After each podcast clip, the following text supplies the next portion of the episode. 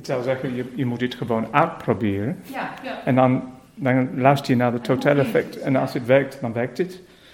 Oké, Ehm, Dan zou ik het volgende willen voorstellen. Dat we één keer eh, de laatste twee maten zingen. De 113 en 114.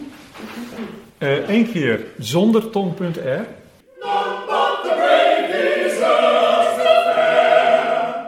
Oké, en nu doen we het nog een keer, maar met tongpunt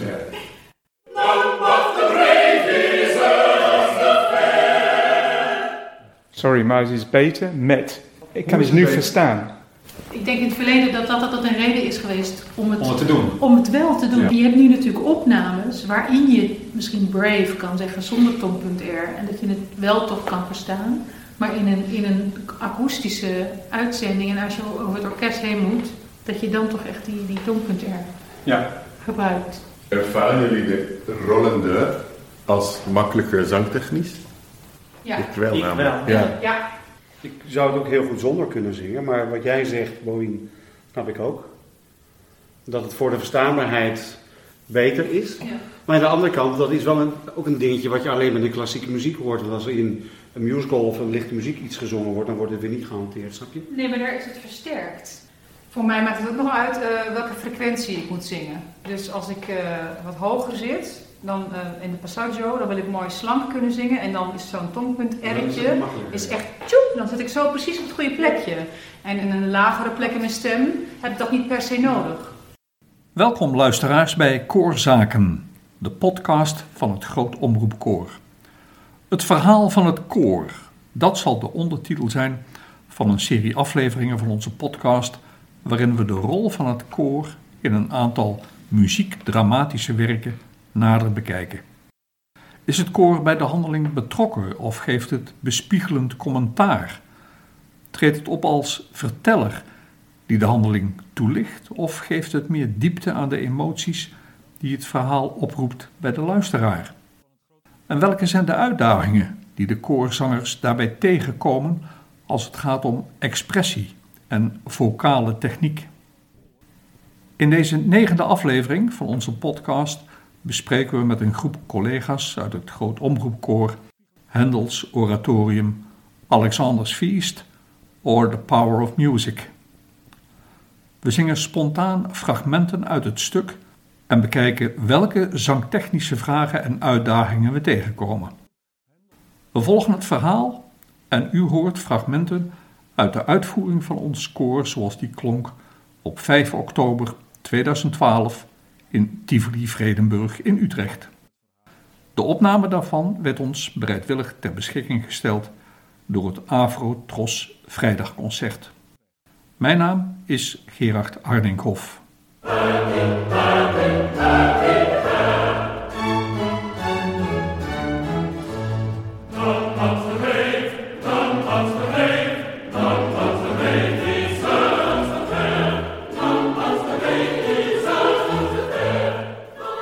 Had met zijn gezelschap in Londen groot succes met zijn Italiaanse opera's.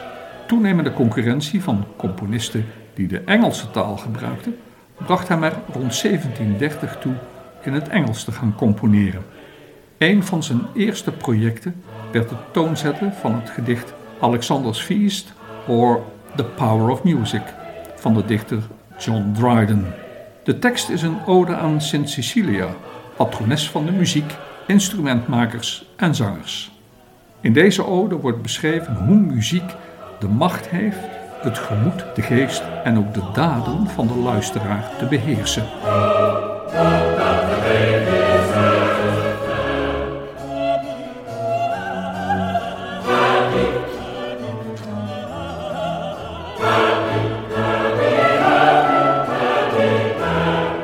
Happy, happy pair, none but the brave deserve the fair. Het koor zingt over Alexander de Grote en zijn geliefde Thais. Zij zijn het gelukkige paar, hij is de dappere die haar waardig is. Hij heeft immers Perzië veroverd en dat wordt gevierd.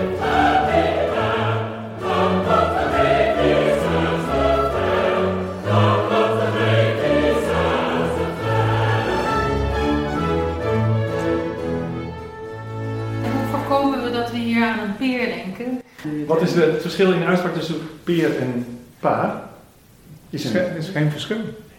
A pair is a pair. a pair of pairs. But there is a bit difference between a nun and none. Non, none. Ja, Oh ja. ja, ja. No. Uh, some, sometimes I hear non, none but the brave. It's funny. It's, it's very. Yeah. Think about a nun with a pair. ja.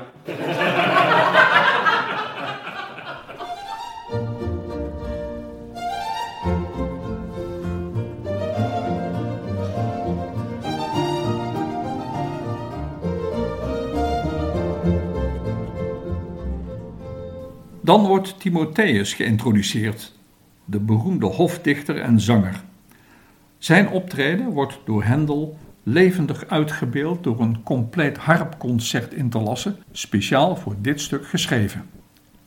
De vingers van Timotheus vliegen over de snaren.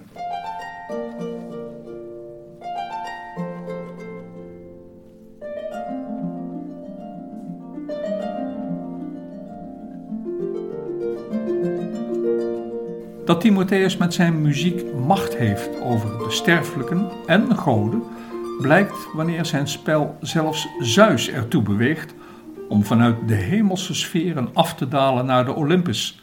Zo zingt dan de sopraan in een recitatief. In het koor dat volgt horen we nog de nagalm van het spel op de lier en hoe de gewelven weer galmen van het enthousiasme van de menigte. The listening crowd admire the lofty sound. They shout around. Oh, shout. A present deity. Oké, zullen we nog een keer eh, doen? Ehm, oh ja, ook hier de halve noot niet te lang, want da- daardoor vertragen we.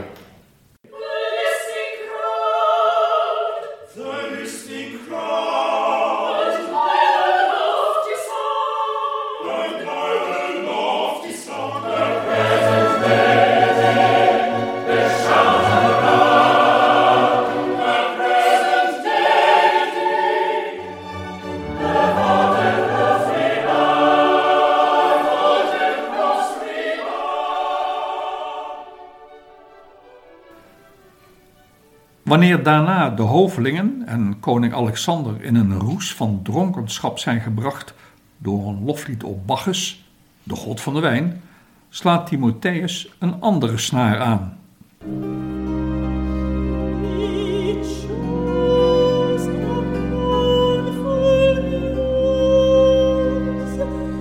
Hij zingt over Darius, de verslagen koning van de Perzen, die op het slagveld ligt, gedrenkt in zijn eigen bloed.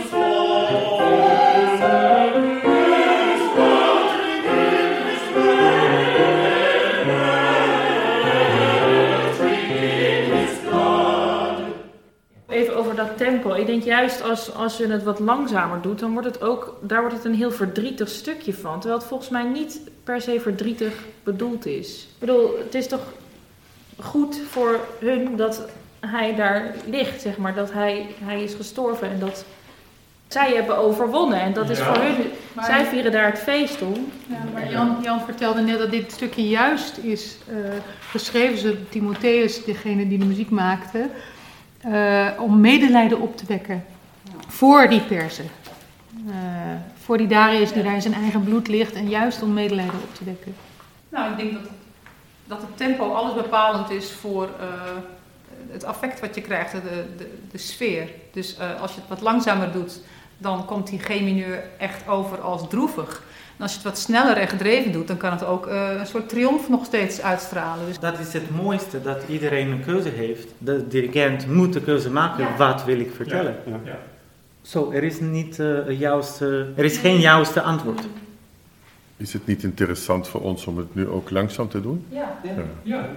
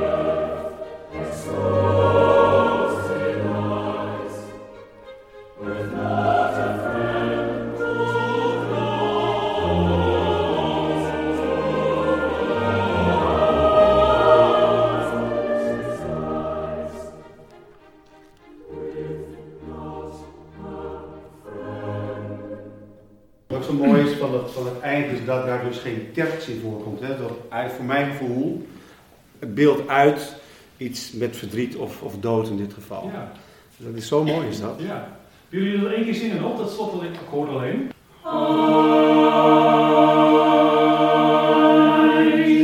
Dat is wat Hendel schreef. Zou ik nu nog kunnen mogen vragen dat jullie de G zingen en jullie een Bes?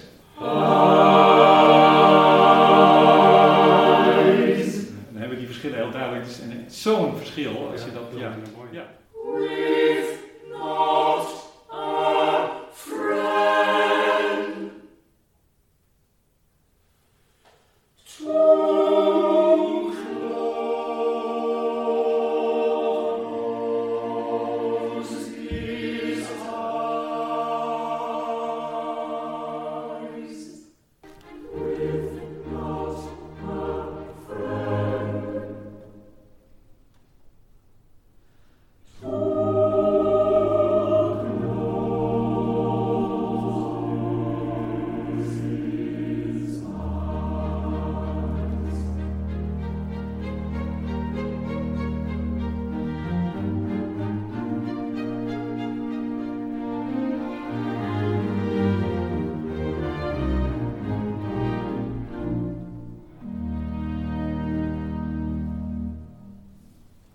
Zo heeft Timotheus Alexander in een stemming van mededogen en weemoed gebracht.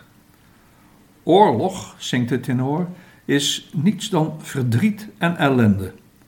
Eer is een lege huls.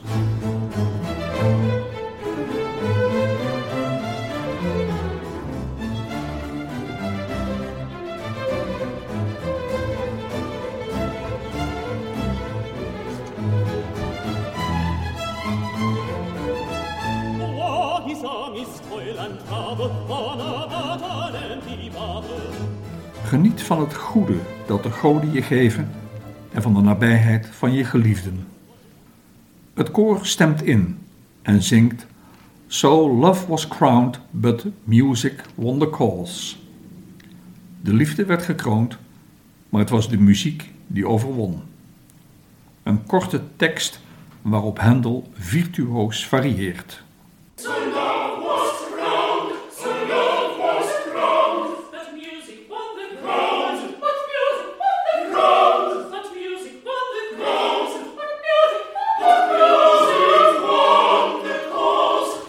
Mij dus op dat, eh, dat wij ook nog vaak, als we eh, een stemhebbende uh, medeklinker op het eind van een woord hebben, dat we dan toch nog niet bewust genoeg ook op dezelfde toon intoneren als we aan het zingen waren. Dus dan denken we wel, denken we wel van hij is stemhebbend, maar dan merk ik gewoon van ja, ik hoor toch een mix Ja. van eh, niet geïntoneerd en wel geïntoneerd. Ja. Eigenlijk, ehm, de Engelsen gaan dat veel meer bewuster doen. Ja. En de... Zou ik jullie mogen vragen één keer het woordje cause in maat 113, die eerste noot, te zingen. Met een geïntoneerde zet. Perfect.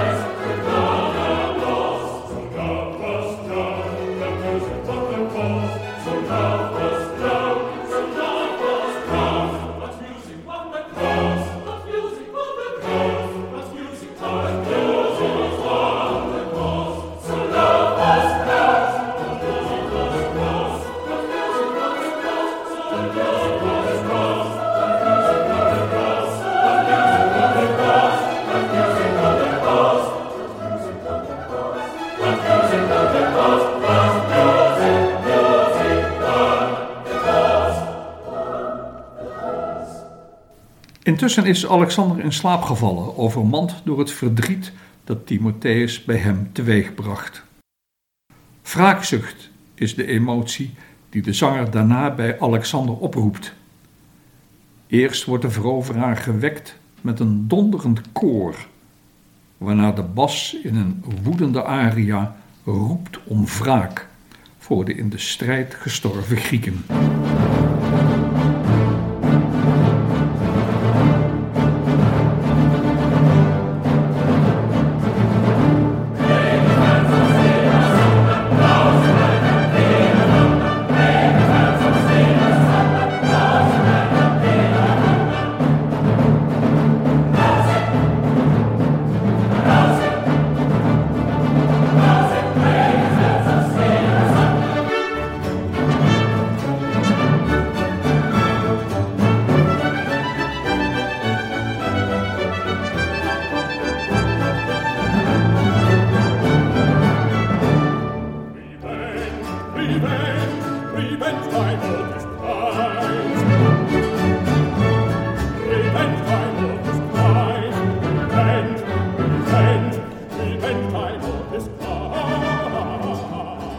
De woedende Grieken nemen toortsen om de Perzische hoofdstad af te branden.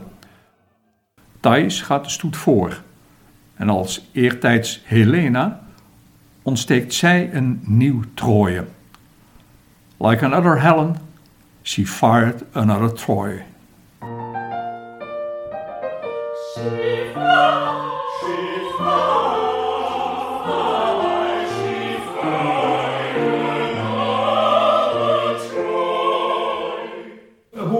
Dat als zangers? Nou, dat weet ik nog niet eigenlijk. Nou, ik bedoel, zo'n hoge noot die zo'n accent heeft en dan naar beneden dat loopje doen en dan eh, in het spoor blijven, zeg maar. Dat het niet te laag wordt of dat het niet ontspoort. Nou, je moet in theorie, je moet altijd denken dat je naar boven zingt als je naar beneden gaat, toch? Ja, bij mij helpt het met, met snelle ritmiek, zoals hier de trioles, om heel erg wakker in het gebied van de middenrif te zijn. En ook voor gebruik maken van de tekst. Juist wat jij ook zegt, eh, hè, dat heet het op die één zit. Zie fa, zie fa. Dat kan heel erg helpen. Shiva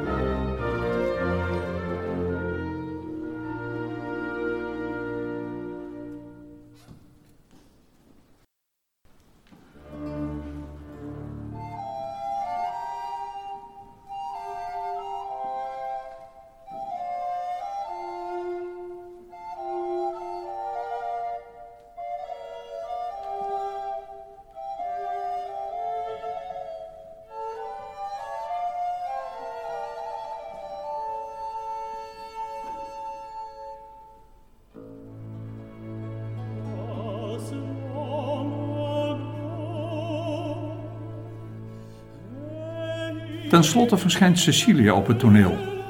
Martelares voor het christelijk geloof. Patrones van de muziek en muzici. Volgens de legenden vernieuwde zij de muziek met nieuwe vormen, instrumenten en uitdrukkingsmogelijkheden. En daar maakt Hendel dankbaar gebruik van in een koor vol onverwachte samenklanken dat wordt gevolgd door een kunstig geconstrueerde fuga. Dat is weer van die ouderwetse taal, denk ik. Ja. Vo- vocal frame. She enlarged the former narrow bounds and added length to solemn sounds. Ja. Dus, dus ze Ja. voegde meer lyrische kwaliteiten toe, meer menselijke mogelijkheden en expressie. Zou kunnen. Ik weet het niet, ik moet het bestuderen. Maar met, eh, Ja, maar dat is wat je, wat je zegt. Veel meer mogelijkheden van uitdrukking. En, eh, ja. en ook, maar ook in die Fuga ook eh, muzikale bouwwerken die Ja. voorheen niet konden gemaakt worden. Die- Sinds haar tijd konden die gemaakt worden. Dus de vocal frame staat niet op het, op het eh, De stem. fysieke ding, maar meer op, op de compositie. De bouwcompositie. Ja. Ja, ja, ja. En heeft ze ook nog een heilige winkel. A sweet enthusiast from her sacred store. Maar hoe moet ik dat begrijpen? Als een lichaam, de lichaam. Store, wat is dat dan? Eh, ja, Opslag? Haar heilige opslag. een heilige berg, ja. Voorraad. Fora, haar heilige fora. Ja, een heilige rugzakje.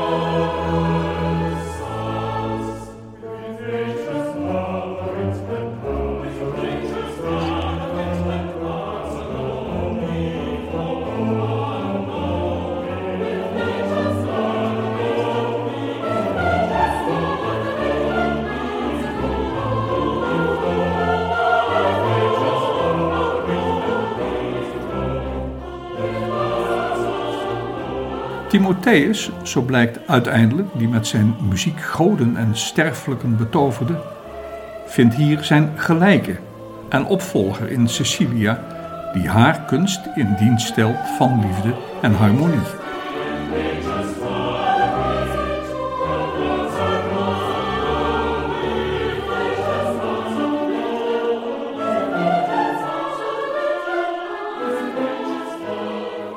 Tot zover, luisteraars, de negende aflevering van onze podcast Koorzaken. U hoorde de sopranen Anitra Jellema en Bouwiet van der Meer. De alten Franske van der Wiel en Roelien van Wageningen. De tenoren Matthäus Kaidis en Albert van Ommen. En de bassen Itamar Lapid en Lars Terraai. Ook Allen Belk en Jan van Zelm namen deel aan het gesprek.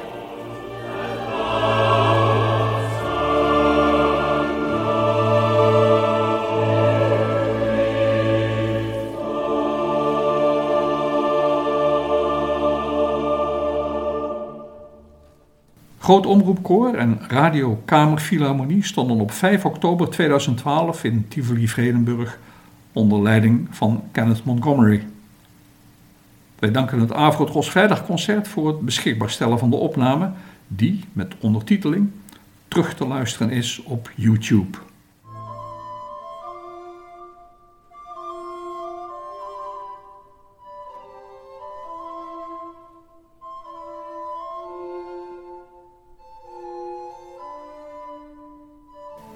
De opnames voor deze podcast werden gemaakt door Allen Belk. Jan van Zelm maakte de montage.